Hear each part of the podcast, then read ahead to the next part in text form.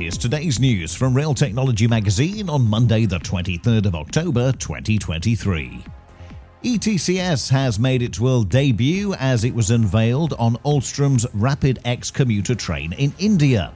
The new train will run a 17-kilometre section of commuter track in Delhi and will see it use ETCS for the first time outside Europe, as well as platform screen doors and automatic train protection.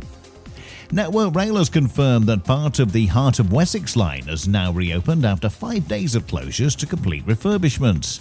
Work included relaying nearly 2,000 metres of track with concrete sleepers, as well as refurbishing the Evershot Tunnel in Dorset.